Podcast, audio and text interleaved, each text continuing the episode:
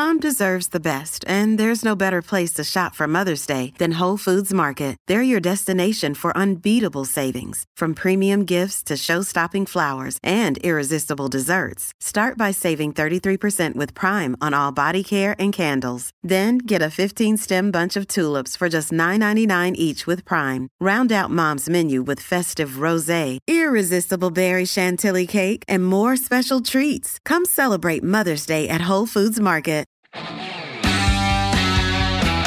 Carissimi, io sono Andrea Moccia e questo è il podcast di Geopop, le scienze nella vita di tutti i giorni. Ogni anno al mondo sono bevuti quasi 300 miliardi di litri di tè. In alcuni paesi la bevanda costituisce un importante elemento di, eh, di, identità culturale, come per esempio nel Regno Unito.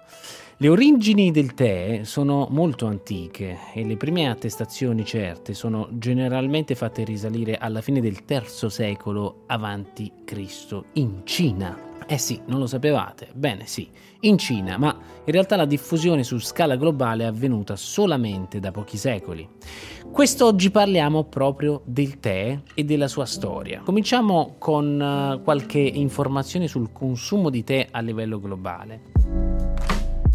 Innanzitutto diciamo che il tè è preparato con le foglie di una pianta originaria della Cina, la Camellia sinensis, cioè camellia cinese, appartenente allo stesso genere delle camelie usate come fiori decorativi. È la bevanda più consumata al mondo, pensate, dopo l'acqua. Eh sì, al punto che a, al mondo se ne bevono, come vi dicevo prima, 300 miliardi di litri all'anno. Tuttavia il consumo varia molto a seconda delle aree geografiche. Vi faccio qui una, una classifica di eh, paesi con il maggiore consumo pro capite misurato in chilogrammi di foglie. Prima posizione per Turchia. Dov'è l'applauso? Eccolo, sì. Seconda posizione per Irlanda. Olè. Regno Unito Terza posizione Iran, quarta posizione e Russia, rispettivamente con 3,16 kg, 2,19, 1,94 per il Regno Unito, Iran 1,50, Russia 1,38. Dove è finita la Cina?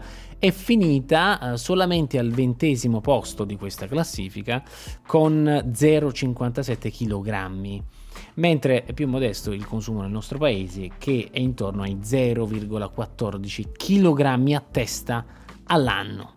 Passiamo alla produzione del tè nel mondo. Beh, la coltivazione del tè eh, avviene in larga parte in Asia e in Africa e dà lavoro, pensate, a circa 13 milioni di persone. I principali paesi produttori sono Cina, numero 1, India, 2, Kenya, Sri Lanka e Vietnam. Questi sono 5, i 5 primi produttori al mondo. L'unico paese eh, non asiatico o eh, africano con una produzione significativa è l'Argentina con 85.000 tonnellate nel 2019. Vediamo un po' le origini cinesi del tè. Domanda: da quanto tempo l'uomo ha iniziato a bere tè? Il consumo ha preso avvio nell'area di origine della pianta, quindi in Cina, e si è diffuso in seguito nel resto del mondo. Come per altre bevande, anche sulle origini del tè in realtà esistono miti e leggende. La storia più nota vuole che sia stato scoperto casualmente circa 2700 anni prima di Cristo da Shennong, un mitico imperatore dei cinesi, il quale era stato eh, solito bere acqua calda. Ecco, un giorno alcune foglie di Camellia sinensis caddero per caso nella sua tazza, creando per la prima volta il tè.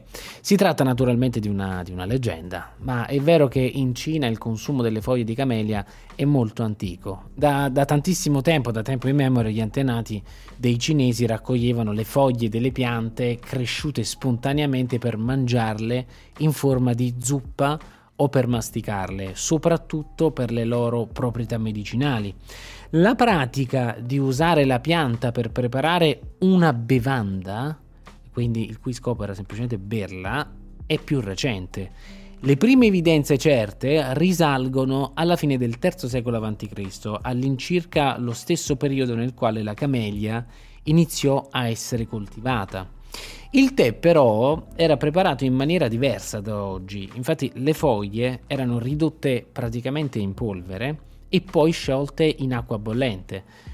La bevanda inoltre era consumata solo dalle fasce più ricche della popolazione, quindi era più elitaria.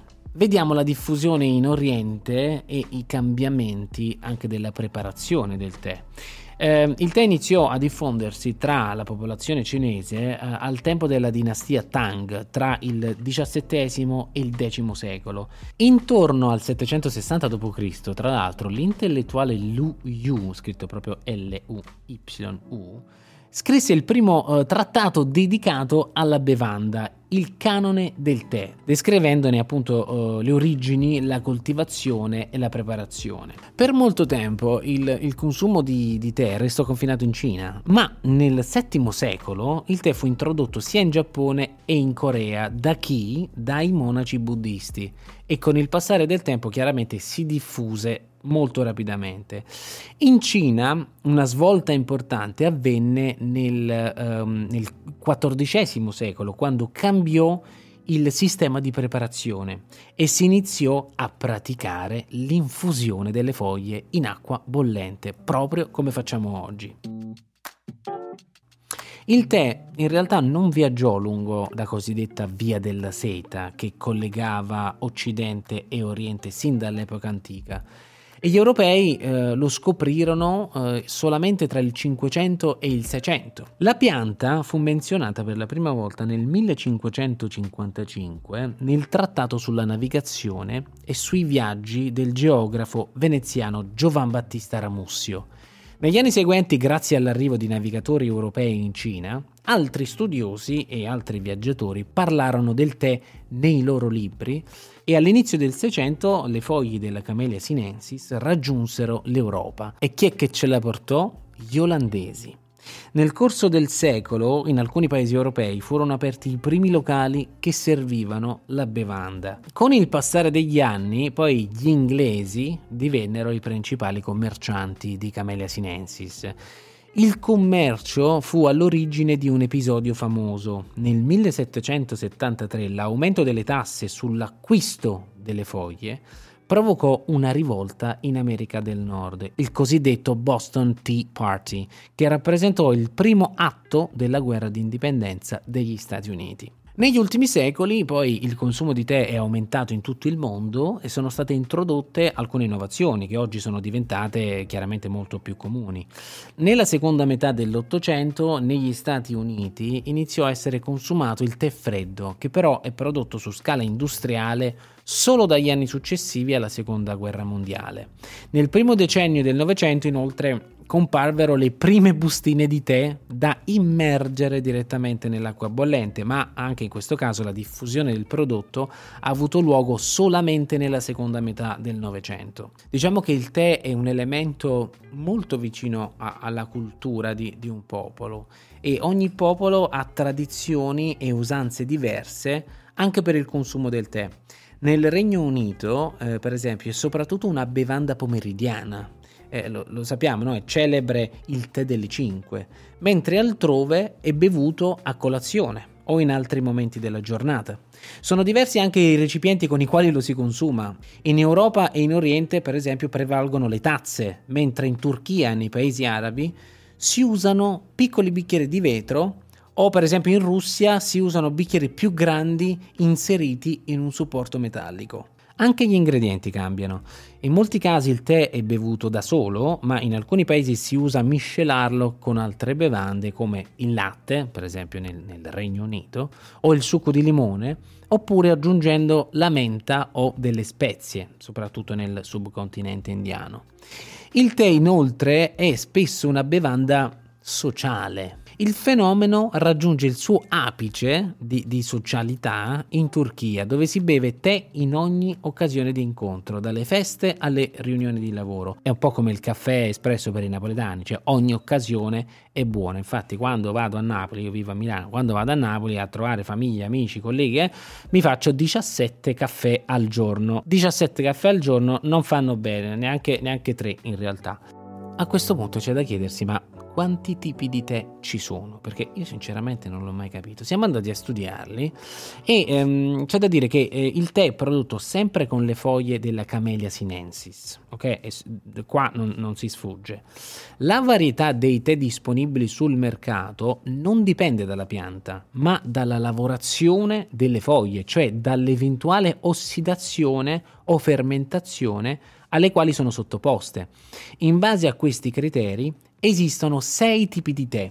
I tè neri, cioè ossidati, che sono i più diffusi al mondo, poi ci sono i tè verdi, cioè non ossidati, i tè oolong parzialmente ossidati, i tè bianchi che sono parzialmente ossidati e preparati solo con le gemme o le prime foglie della pianta, tè puefer fermentati e tè gialli, cioè leggermente fermentati. I tè però possono essere classificati anche in altri modi in base alla provenienza geografica delle piante e, e all'eventuale aggiunta di aromi e sul mercato sono presenti chiaramente innumerevoli varietà come sappiamo.